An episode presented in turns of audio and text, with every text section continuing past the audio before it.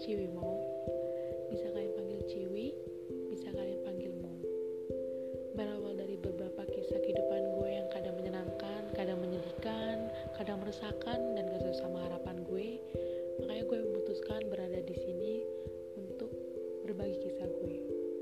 Gue berharap kalian juga mau mendengarkan kisah gue. Gue juga berharap kalian mau membagikan kisah kalian mari saling berbagi dan mari saling mendengar